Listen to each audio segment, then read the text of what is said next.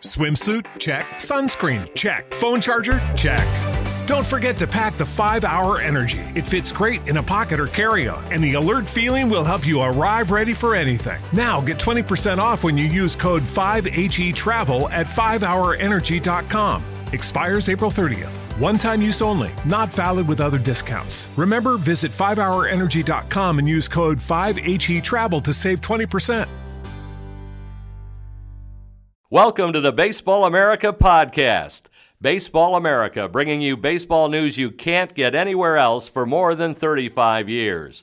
Now it's time to talk baseball. Hey, welcome everybody at Baseball America's uh, Facebook page, facebook.com slash Baseball America Mag. I'm John Manuel, along with JJ Cooper, and we're talking again here in our uh, daily podcast at Baseball America. Find those at iTunes or wherever you find your podcasts, wherever you download them, and that can be at baseballamerica.com as well. Uh, JJ, we got so caught up in the postseason that we had uh, forgotten, as we used to do in the past, not forgotten, but just didn't have the time Right. to go back and do our top 10 prospect podcast as we've done in the past. And we're getting caught up now, so we're going back over the American League East. Uh, you and Hudson Belinsky went over the two organizations that he had done. White Uh, Sox and Rays are knocked out. You can get those Monday and Tuesday of this week. Those are all in your podcast queue. Download those, and we're going to talk Blue Jays today. JJ, um, good day to talk about Canada today uh, on the Baseball America podcast and here on Facebook Live. I had the chance to do the Blue Jays, and one thing that stands out that our viewers and On the cover, listeners, by the way. they are on the cover. One thing that stands out about it is that our Blue Jays top 10 got as much traffic as the Red Sox top 10, both of which got less traffic than the Yankees. There are a ton of Yankee fans, and the Yankees farm system is robust right now. I, I happen to think that both the Red Sox, especially at the top, and the Blue Jays top 10s are robust as well. But I think it also tells you this, I I think something that fans south of the border are becoming more aware of. And I know talking to people in Seattle this year, they became aware of it. Ah. Well, that's interesting. JJ will fix the clamp. I'll just keep talking. But one thing that we became aware of is just how many fans there are of the Blue Jays and how the Blue Jays' success the last two years has really ratcheted up the interest um, in Canada of uh, in their fans, and you see it across the whole country, and that not just in Toronto, but in Montreal when they play exhibition games there, and in Vancouver where they've played some exhibition games. And when the Blue Jays are in town in Seattle, Blue Jays fans take over Safeco Field to the extent of it's like it's 50-50 crowd or more. So the Blue Jays are back to being a big market club, That's- JJ, like they were 20, 25 years ago. Will they keep being run as a big market club under Mark Shapiro as team president and Ross Atkins as general manager as they were under Alex Anthopoulos? That's a big question going forward. To me, signs point to no. But no, that is the thing that does jump out to me. Is is probably the most notable thing. Is is we now have a Blue Jays club again that is taking advantage of what they have, and, and what they have is they're the only team that basically can own a country. Yeah. Uh, you know, there's no one else. I mean, when you talk about literally from coast to coast, now obviously it's less population, but they don't really have any competition for that. And and so, with that being the case, they can compete in the AL East in a way. We did the Rays podcast. The, if you're the Rays, you look and you're like, man, I, I wish I had the situation in Toronto. That not even aspiring to the New York or the Boston, but if you had the situation that Toronto had, obviously it's a fascinating offseason for Toronto because Right. we go into this offseason and there's a pretty good chance that the Blue Jays team that has just had the best run that a Blue Jays team has had in the past two decades, you have to go back to clearly, Yeah. no question, you have to go back to the 92 93 teams, the best run since then. Uh, I mean, I'll ask you, you just did their, you know, you just did their list. Does this team contend in 2017 or is it I'm not starting over, but is it essentially rebuilding? Um, I think they're a little bit in between, to be honest with you. I think they can contend. It depends on what they do this offseason. But they're, you know, the identity of this team offensively has been right-handed power for the last two, three years, and really longer than that. It was Bautista, and then he was joined by Edwin Encarnacion. I'll go Edwin again. that is my favorite trope in Major League Baseball. I just love, I just love that this dude runs the bases like he's got a parrot on his arm. It's just so hilarious.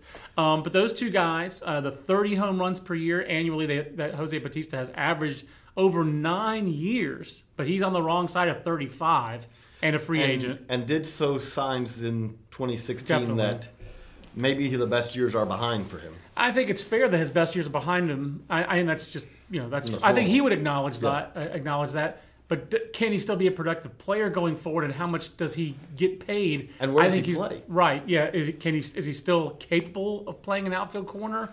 It seems like he's not a good right fielder anymore. And is he primarily a DH? Can he play first base? Um, Edwin Encarnacion seems to have shown that he can still play first base. He's not just a DH, but he certainly seems like he's more of an American League player. You'd rather have him play some first, some DH, than always be your first baseman. But that guy averaged 39 home runs a year. 39 home runs a year for five straight years, JJ, over that five year period. Second in the major leagues. Only Chris Davis of the Orioles has hit more home runs in the last five years than anyone Edwin Encarnacion. So those two guys are free agents, and besides them, they still have Tulowitzki. You obviously still have Josh Donaldson, the best player on this team. You still have Russell Martin, a right-handed power hitter. You still have Devon Travis at second base. If he's healthy, his best asset is right-handed power hitting. And his then you look, asset is staying healthy. Yes, and then you look at their farm system, and Anthony Alford is probably their guy at the upper levels ish, high class A, headed to double A, who's got the most impact, in our opinion, I think in the industry's opinion. He's not ready for the major leagues though for 2017. No. He needs a lot of playing time. Um, in my mind, I think he still needs a bat. You know, he had a very difficult first three to four months of the season between the knee injury and the concussion that he had. That said, he finished with a flourish in August and September, and then he's been good in the fall league. And uh, you know, the guy had a step to lose.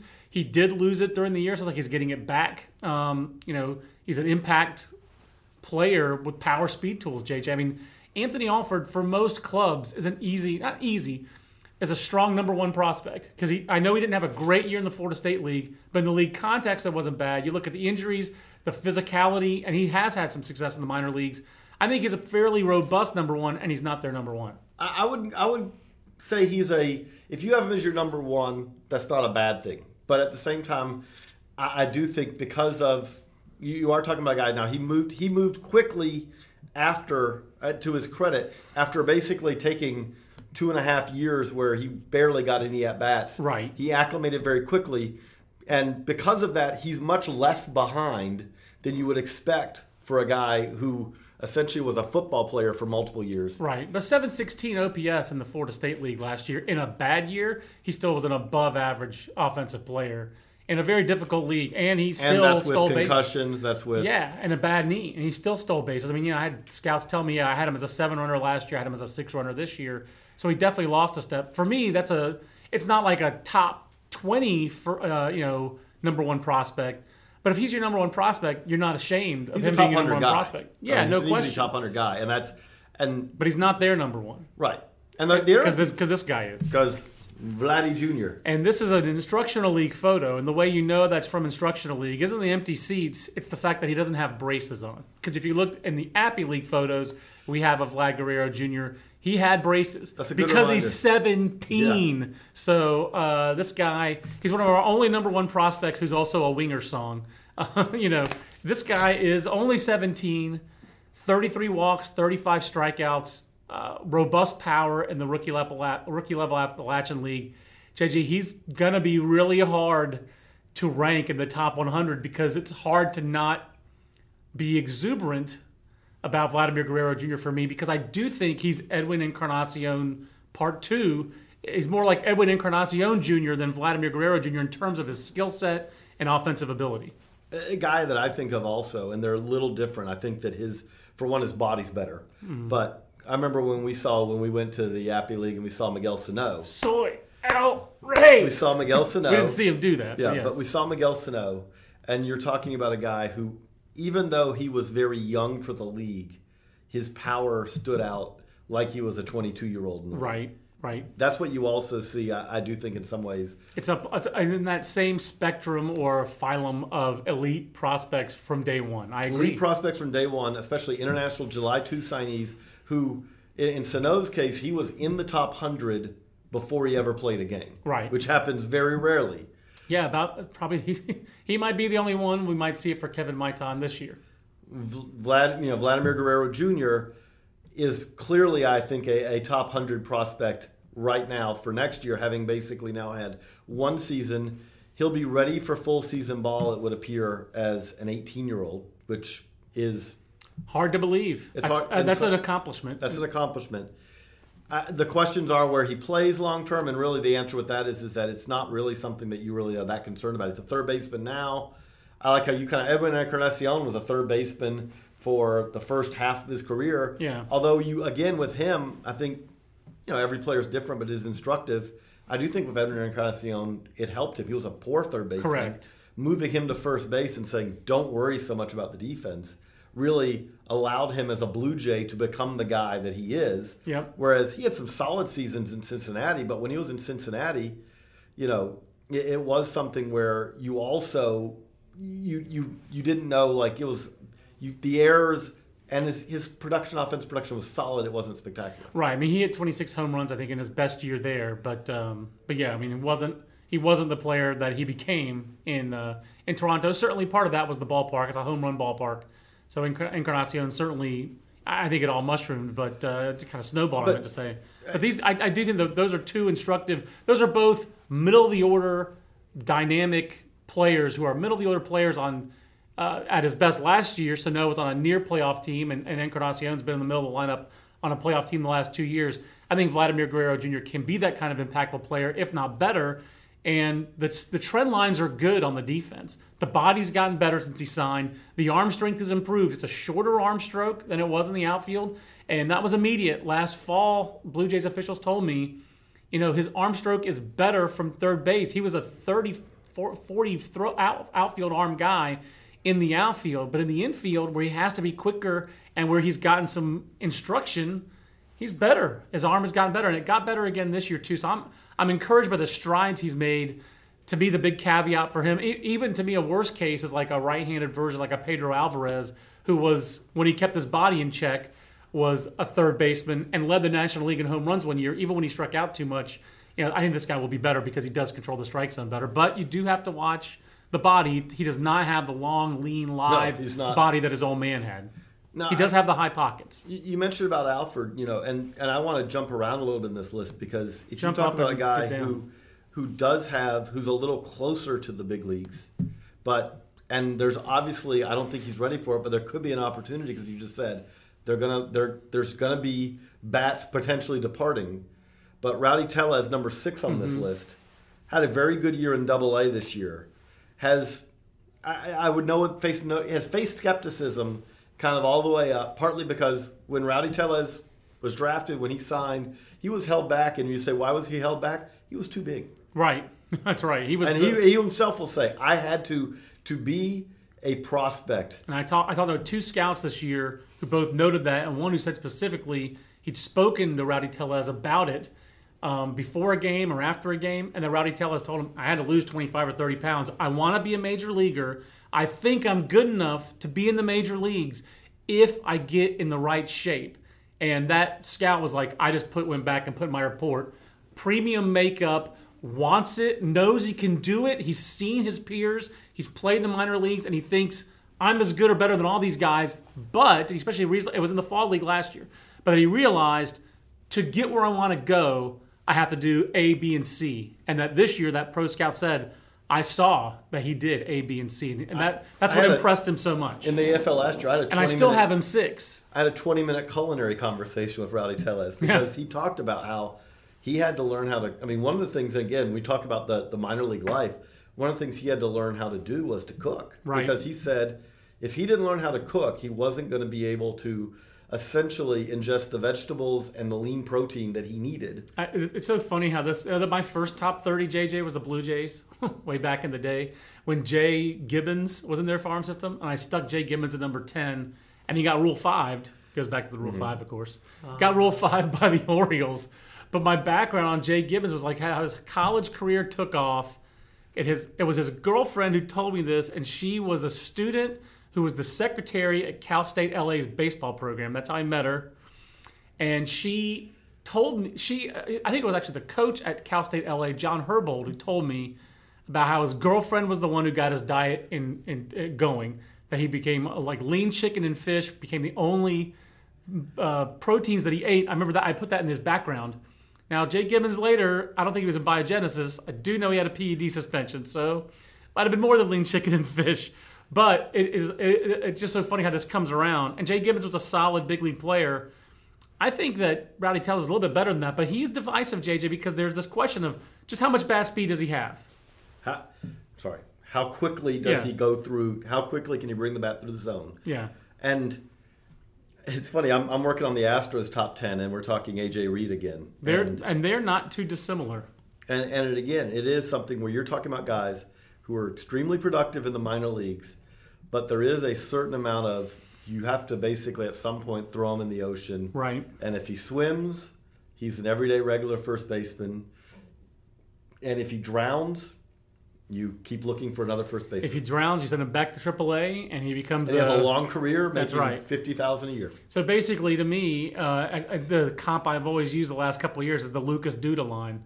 Uh, Lucas Duda to me That's was the, the- border of a first division uh, regular at first base. Others Not can have great the Mendoza line. We have the Doodle line. Du- that Duda guy. This guy, but but Lucas Duda hit 30 home runs for a pennant winner one year. He had other flaws. The defense wasn't great. It was exposed in last year's World Series.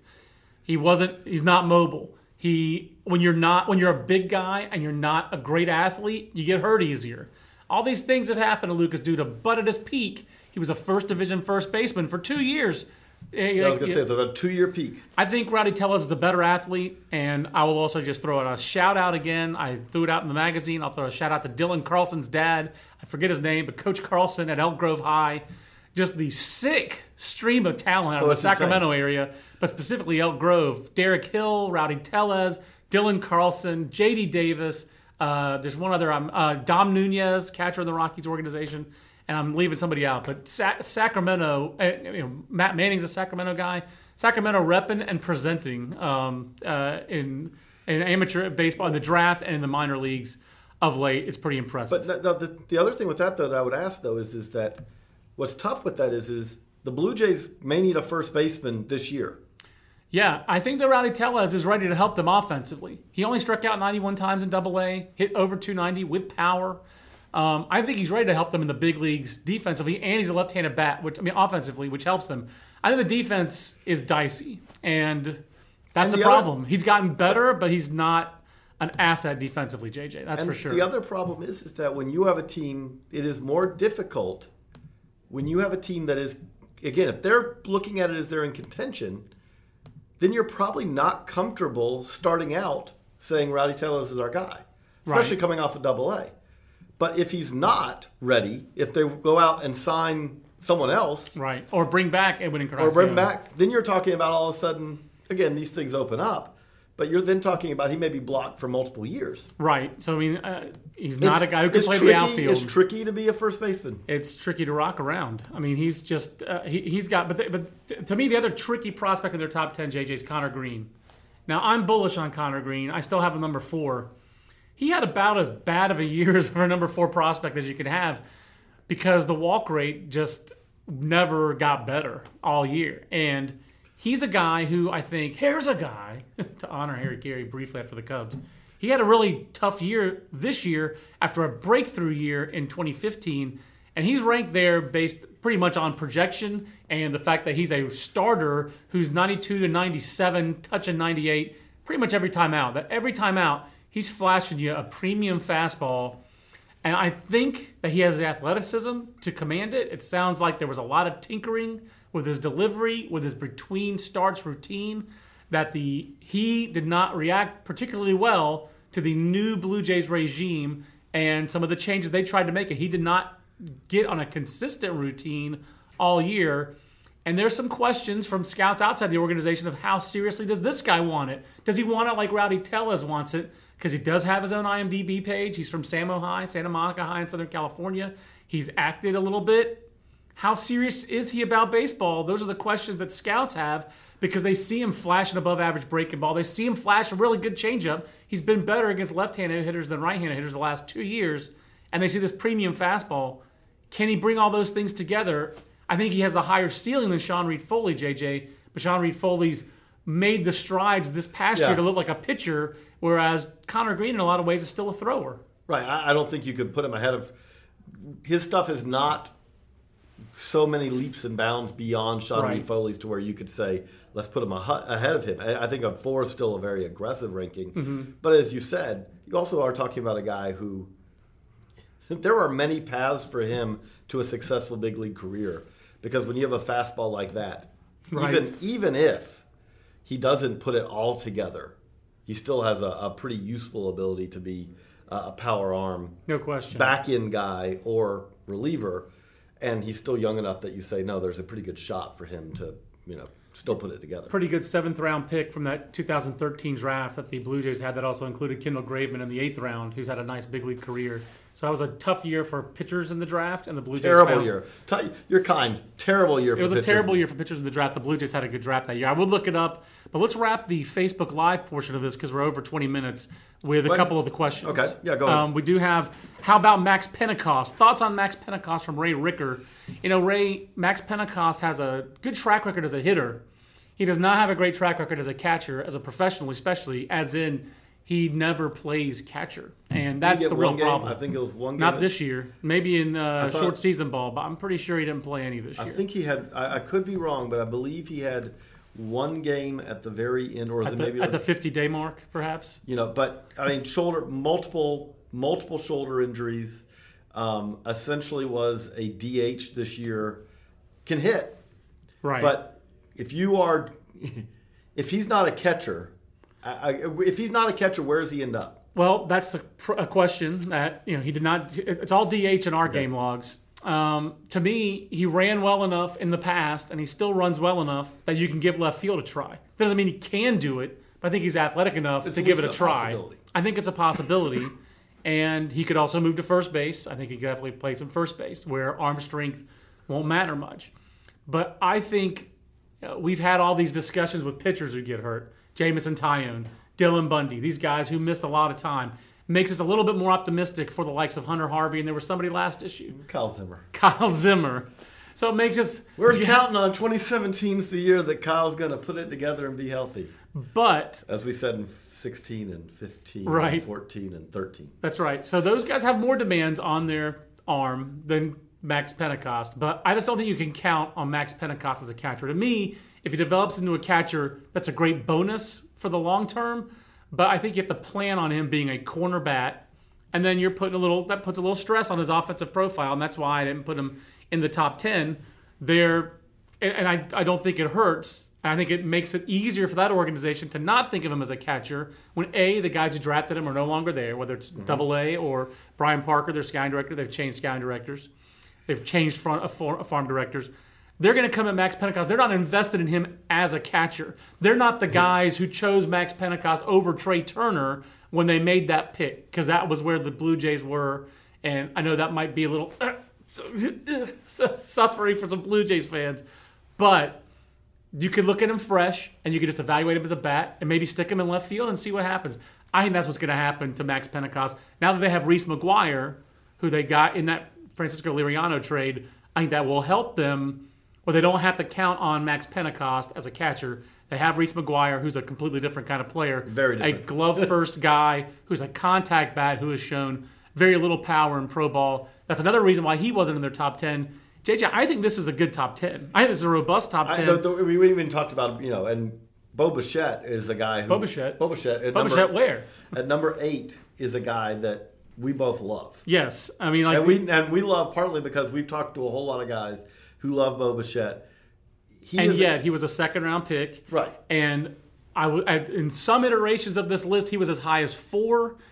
I wound up putting him down to eight. So I think that I honestly think there are eight players in their top ten who could be in the top 100. I think ultimately they might have as few as three or four or five. Like Richard Urena, to me, is a top 100 guy. He just missed the Florida State League top 10, uh, top 20. I do have very mixed reports on Richard Urena. Some guys see him as a bag of fives in the tools. Others are like, no, no, I've seen the pluses. They're just not consistent.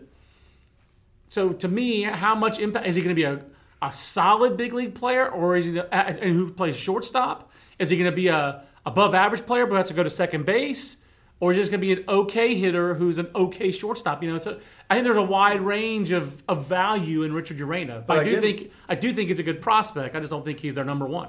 I, I do like the thing I like with him also is, is as you just said, when you map out that, that's a guy who's going to be a big leaguer because Yes. there's 20 years old or 21 years old, got the double A already. Didn't have a great time in double A, but didn't get overwhelmed by it either. and he can play shortstop enough that the worst case scenario you're talking about is that he's going to be able to play it enough to be a utility guy. Yeah, I think so. I think that's fair. So it's a it's a good robust top ten. I think it's fairly top heavy. By the Blue Jays, for all the talent they traded the last two years, are in pretty good shape with their farm system. And to me, it's a top ten farm system because that top ten uh, prospects list is robust. I don't think there's any reaches in there. I think Justin Maese is kind of a Anderson.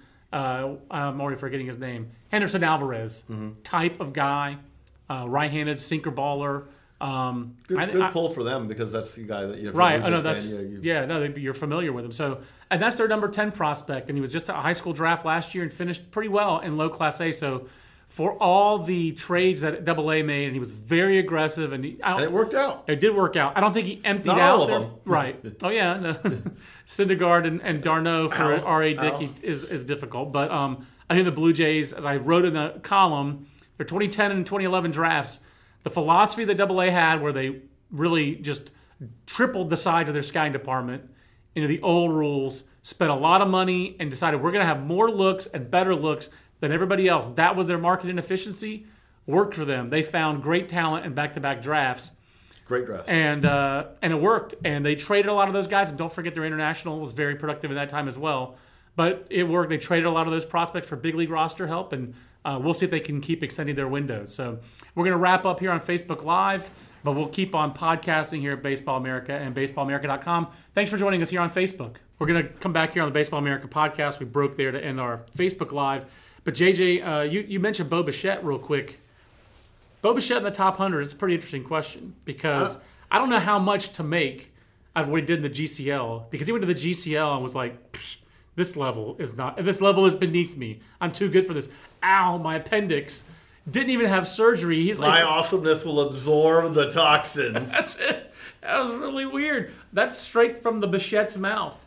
Um, so this guy was very divisive, and I mean, asked we're- people about it. People definitely, the scouts I talk to, definitely think that his brother's sins were visited upon him. Not sins, but uh, that his brother's older brother's struggles in the Yankees organization. Who, let's do remember, was great at the lower levels. He was really well. He was only no only in the Gulf Coast League. He was great in the Gulf Coast League. He dominated the GCL, Yeah. much like his brother. Absolutely. And Dante Jr.'s, you know, was in double A this year, but he's really not a impact guy anymore. He's kind of a organizational soldier right now in the Red, in the Yankees organization. So does that I think that affected Bo's draft position, but man, if you redrafted, I think Bo Bo Bichette goes a lot higher. But this is where I, I think it's going to be tough for us to get him in the hundred this year because we do we try to have some consistency. Like we don't try to get too overheated over the first half season, Right. Especially as you said, when a guy who missed time He and played 27 games, I think it was. and when Bo Bichette was in the draft, you could find guys who really liked him, but there was also concerns, significant concerns. One was, okay, where's he going to play? Right. And the other was, Answer right now is still not sure. yeah, yeah, that, that, that has not been answered. And the other was, is okay, how good is the bat? Yeah. Well, in the Gulf Coast League, it was 22 games. So he played a third of the schedule and he finished second in RBIs. I know RBIs is a counting stat and it's not a ratio stat also- and it's and he- team dependent. And he hit 427. But he hit 427 and so he had 35 hits and 15 of them were for extra bases. So he stung the baseball while he was there. He impacted the baseball um, in a way that other guys didn't do in that league. So it's a, it was a very encouraging start. Ultimately, I didn't want to overreact to And again, yeah, I don't 22 think games. I- But you don't want to overreact, and also uh, the you don't want to throw away. This guy was sitting there pretty much for a good bit of the second round, just waiting and waiting and waiting. Yep. You, you don't throw that away yet. I, Right. Again, now if he comes out and does the same thing in the Midwest League next year, I think he's a slam dunk top hundred guy. I, I agree. I, and I, I think he still might be on some back of the hundred uh, lists uh, in, in our office internally. I'm not sure what I'm going to do with them. I'm not sure what I'm going to do with all the Blue Jays guys um, because there's some safer bets than Connor Well, Green. and, and let's just, I mean, looking big picture, this is a year, this is going to be a very interesting top 100 because Wide open. it is very wide open. there are guys who you look at and you right away go, yeah, that's an easy top 100 guy. That's an easy top 25 guy. We've got a pretty good, easy top 25 guys. And once you get past that this year, I mean, we're sitting there, you know, again, just Yeah. uh, in the process. I'm, I'm working on the Astros list, and the Astros list, you're looking at guys who are eight and nine, and I'm like, I could see this guy top 100. Right. But again, I could see few, many fewer guys.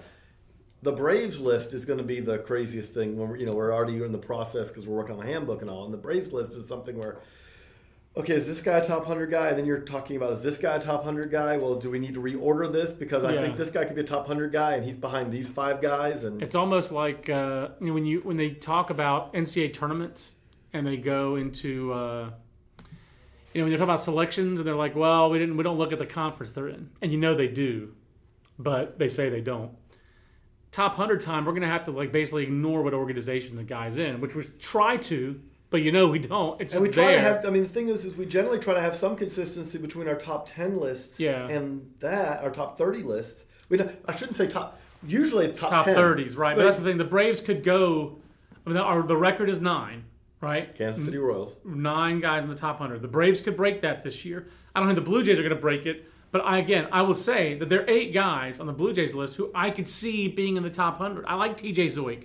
I like Rowdy Tellez. I could see if eight Blue Jays guys went up in the top 100, I'd be like, yeah, that's possible. I don't think it'll happen. I think. But I think, I think it's six possible. is probably their. I think six is probably their ceiling. The reason I say that is T.J. Zeuch, good as he is, he's on that co- that that first year college pitcher. It's like okay, where does that line get drawn? Right. And I think he probably ends up on the other side of that line. I think that's probably true. I will say that last year, the 2015 college draft is so weak when the fourth overall pick, Dillon Tate, from last year's draft, is not a top 100 guy this year. So, Oh, you- like go further than that.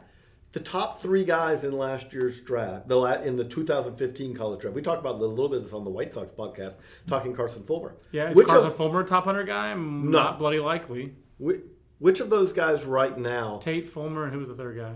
It's another reliever.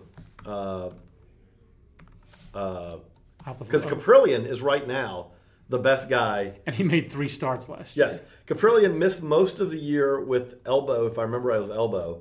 Yes, And didn't have surgery. didn't have surgery and did return. He's in the AFL, but uh, that's uh, that's concerning. Uh, Right. Phil Bickford might be. It was a junior college guy. Might be a reliever. We don't. Has already been traded. the- I mean, it was not a good. Walker Buehler has a barely pitched Tommy John surgery. I mean, John, Jon Harris, Harris is a back end guy on this Blue Jays list. But, Funkhouser didn't even sign, but is on the top ten with the Tigers this year. I mean, so I don't think I, mean, missed anybody, JJ. I mean, Dillon Tyler Tate. J. Oh, Tyler Jay. that That's is- who I missed. So basically, your I was top, looking at right-handers. Your top three college pitchers last year, or relievers 2015, are three guys who, all of them, they'll make noise that they're starters. But then if you, you know, pump them full of sodium pentothal, it's like, ah, he's probably a reliever. The thing is, all three of those guys could be impact relievers. I'm not saying they're going to be Andrew Miller, but if Tyler Jay was an Andrew Miller esque reliever, it would not shock me at all. The slider's really good. He's an excellent athlete. He Okay. throws hard. He could be that kind of guy, that moment of truth, multi inning left handed guy. And Andrew Miller threw what, 75, 80 innings this year in the regular season?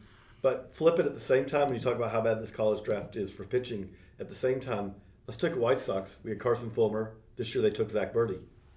Which guy with those two has a more of a chance to be the impact uh, reliever? I would say Zack Burdi, but Bigger I risk. do. But I well, not just that. I mean, his arm is so stinking fast. JJ, it's too fast for him. I mean, we're not on Facebook Live anymore, but I mean, like, remember how he lined up with his left foot as he came set, pointing at the shortstop to to do. He overcompensates to stay closed. you talk about he overcompensates to compensate for the sins of his brother. yeah, yeah. There's that too. I mean, so I just don't Who- know. His brother, who I mean, coming out was many of the same things that we talked about with Yeah. Zach, and it was concerning that he basically missed the entire year with a bone bruise. Yeah, I mean, he almost throws too hard, and Zack Burdi might almost throw too hard, but he also, uh, when I've seen, boy, I saw him awfully But the good. thing about it is- I just didn't see him but- against UCS Santa Barbara except on TV and But my a my, fateful changeup. my point being though is, is that when you look at Zack Burdi versus Right. Carson Fulmer, Zack Burdi, you are not projecting at all. It is just can we take this? Can we put this in the Yeah. big leagues? And can you throw strikes with it? It also goes back to the whole industry, though. Jon Harris, we thought could go as high as 10 in last year's draft. And he comes out this year as a, what was it, the 29th overall pick last year by the Blue Jays, I And had believe a it was. and could not have had, let's be honest, a more horrendous first half season. Oh, yeah, in Vancouver, he was brutal. But this year, he was perfectly, ex- he was what we thought he, he crowned him. He was Dennis Green. He is who we thought he was. you don't feel great about it, but at the same time, he he did what you expected him to do. 130 innings in his f- pro debut in his first full season. Didn't give up a lot of walks, only 38 walks, And- only three home runs allowed. And he didn't strike a lot of guys out. That He is a- five point two K per nine in Dunedin in eight starts Yes. is a little bit like. uh, yes, I mean like, and he's still listed as 6'4", 175. And every time you talk to somebody about him, the first thing they say is, "Well, he's kind of thin. He's got to get stronger." So they, his delivery's cleaner this year, better direction to the plate, kept the ball down, really went pitch downhill better. But what's he going to be? So it really he looks at the the whole epitome of a industry. back end starter you're hoping for. Right, but I think he's a four because I do think there's room for projection there, room for him to get Right. better. I don't consign him to the five, Right. five, six starter bin, Not yet. but he is a starter. If he's a if he's a big leaguer, he's a starter.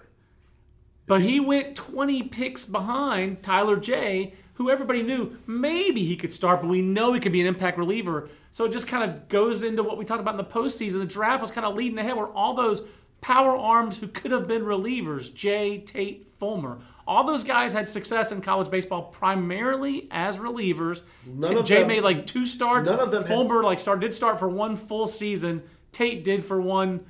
I would say three quarters of a season because UC Santa Barbara's season is just was just shorter than Vandy's because of no playoffs, no postseason, no deep postseason run. But yes, we had a 2015 class that the top three college pitchers taken. None of them had had two full seasons of college baseball as starters. Right, exactly. I mean, like Tate basically pitched uh, one year as a real, one year as a token, uh, barely pitched at all in the for the Gauchos.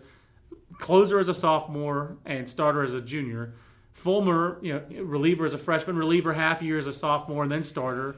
I mean, uh, and everyone knew with that delivery, it's like, whew, that is not a starter delivery. Doesn't mean it couldn't be, but it wasn't a starter Especially, delivery. So it's not a starter delivery, and he's not someone where you said, "Well, but he is six foot four, 230 pounds." Right. Where you know what? Maybe Right. he's strong enough. Right. The, No. Blue, the other thing about the Blue Jays list is I think uh, you have guys like Pentecost, who's a high draft, who's not in their top 10. Reese McGuire's not in their top 10. Harold Ramirez not in their top 10. Which, by the way, when we talk about heists of trades, and we said this at the time, yeah. I do not. A great trade for the Blue Jays. I like that trade for the Blue Jays. Hey, we'll take your pitcher that you're unhappy with and you have some money you owe to. Right. As long as you throw in some guys who have some use for us too. And then how about like their two futures gamers, Perdomo and Francisco Rios? Both those guys are solid. Perdomo was, I think, either led or second in the Midwest League in strikeouts. Neither one of those guys are in their top 10 because, and there are a lot of questions about the consistency of Perdomo this- stuff and Rios. So those, there is Ryan Borucki who had a disastrous start in the Florida State League, but that was really just to get him in warm weather when he got the Midwest League, his actual where he should have been. Really good changeup and some pitchability. So they do have some pitching depth. And this is impressive when you consider that this is a team that two years ago was looking everywhere and going, yeah, we'll throw him in, we'll throw him in, we'll throw Right. him in. I mean, they traded, they didn't trade one or two guys in their Right. push. They traded a, a farm system of pitching. they traded like 11 guys from their 2011 uh, international class. I mean, a ton of uh, depth from that international class. Plus, uh, you know, again, I mean, Franklin Barreto from that international class, a guy who's a number one uh, prospect, more than likely was Daniel last Norris. year. Daniel Norris, Max Boyd, uh, not Matt, Matt Boyd. Um, And don't I'm trying to forget their think of who first the round pitcher- pick. Uh, well, Ken Graveman. No, and then uh, uh, ECU. Uh, Oh yeah, Jeff Hoffman. Jeff Hoffman. So they made aggressive I mean, trades. like right. Jeff Hoffman would be. I mean, again, if you if you said that they held on to all these guys, and hey, again, it didn't work out in the end for them. In terms of winning a World Series. In a World World Series, but they had a two year run here where they were right there Right. to do it. and they still have prospects. So to me, I think it does kind of validate a lot of what the previous regime was doing. And again, they weren't. I don't think those guys were pushed out or fired because of what they did. I just think that ownership chose Mark Shapiro to be this team president, and he's bringing in his guys, and he has he's just these things a little bit differently than the way Alex Anthopoulos and his crew did. And also, I, just from a human standpoint, if you're AA and you've essentially, I know that there have been some of the same structure, but you feel like that what you did worked. It's very difficult to then say, okay, now I'm essentially gonna take a step back Right. and stay here. Right. You Yeah. kind of want you want you want to run that again. and you want to be told, "Hey, what you did worked. Good job. Keep doing it." And I don't think that's what the message that he got. So um, I, I don't. I just. I, I think it's important to reiterate to Blue Jays fans. I don't think those guys were pushed out because they screwed up. No, I just think that, and that doesn't even mean that Mark Shapiro won't do a good job and Ross Atkins won't do a good job. I think they will. I think there's a lot of things in Ross Atkins' background that give you should give you confidence about him as a general manager. He did a little bit of everything in Cleveland: uh, farm director, international scouting. Uh, he's been a player development side. He's done a little bit of all of it, um, and scouting and player development. I think he's well suited to be a general manager, JJ. But they are going to do things differently than they did before. So uh, seems like a good way to wrap up. Yep. With the Blue Jays, we'll come back again tomorrow with more American League East. We've got to talk Yankees. We've got to talk Orioles. We've got to talk Red Sox. So plenty more to come. Uh, daily podcast here at Baseball America and BaseballAmerica.com. Until tomorrow, so long, everybody. This concludes our program. Want more in depth baseball coverage? Be a better fan. Visit baseballamerica.com to get more comprehensive baseball coverage.